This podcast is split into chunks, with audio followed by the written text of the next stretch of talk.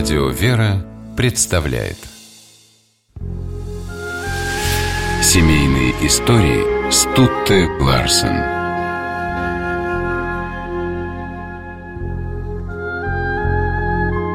Константин Циолковский зимой 1880 года приехал в город Боровск, чтобы преподавать арифметику и геометрию в уездном училище.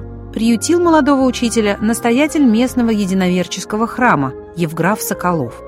Священник жил в домике на окраине вместе с 23-летней дочерью Варей, которой суждено будет стать любовью всей жизни Константина Эдуардовича.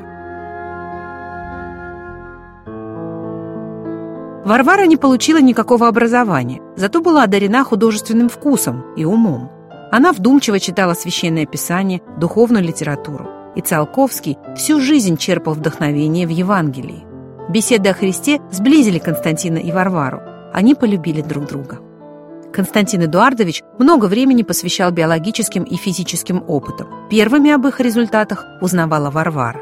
Но больше она любила, когда ученый рассказывал девушке о главном предмете своих научных изысканий – о Луне и звездах. Он делал это так увлекательно, что Варвара посоветовала Константину эти рассказы записать и напечатать. Может быть, следуя желанию девушки, Циолковский спустя несколько лет напишет свою первую фантастическую повесть «На Луне». Спустя несколько месяцев Константин попросил у Евграфа Николаевича руки Варвары. Священник, видя, что молодые люди любят друг друга, дал свое согласие. Константин и Варвара обвенчались в церкви Рождества Богородицы недалеко от Пафнутьева Боровского монастыря. Первые несколько лет они жили в Боровске, а затем переехали в Калугу, где Циолковский преподавал в уездном училище. Еще до свадьбы молодые люди заключили что-то вроде договора. Константин предупредил, что научные занятия увлекают его настолько, что ему нужны постоянные уединения и тишина. Хранительницей этой тишины Варвара Евграфовна была до последних дней жизни ученого. Когда Константин Эдуардович работал, она не принимала гостей, не встречалась с родственниками, следила за тем, чтобы в их доме не было никакой суеты. Когда появились дети, а их у Циолковских было семеро, им тоже приходилось следовать этим правилам. Привычная картина. Циолковский часами просиживает за письменным столом, работая над статьей по теории газов или трактате об управляемом дирижабле. Варвара Евграфовна перешивает старую одежду, а дети тихо играют с вырезанными из бумаги фигурками. Вдруг дети начинают ссориться или громко топая играть в догонялки, но Варвара Евграфовна утихомиривает ребят и, не отрываясь от шитья, рассказывает сказку.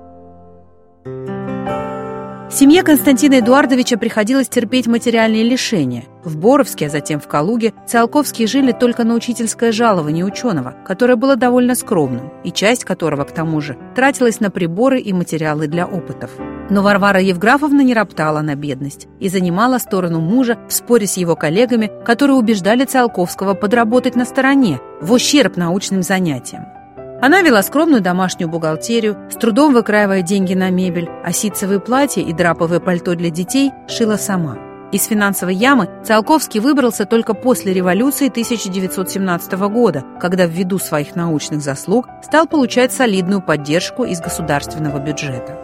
Циолковский большую часть жизни отдавал науке, но тем ценнее были редкие моменты, которые он проводил с семьей. Так, к примеру, однажды он сделал лодку, на которой потом Циолковские катались по реке Оке. Константин Эдуардович учил детей, а затем и внуков читать, для чего вырезал большие буквы из картона. В доме почти не было покупных игрушек, потому что игрушки мастерил сам ученый. Он любил прокатиться на велосипеде до ближайшего леса и привезти ландышей или незабудок дочерям и супруге.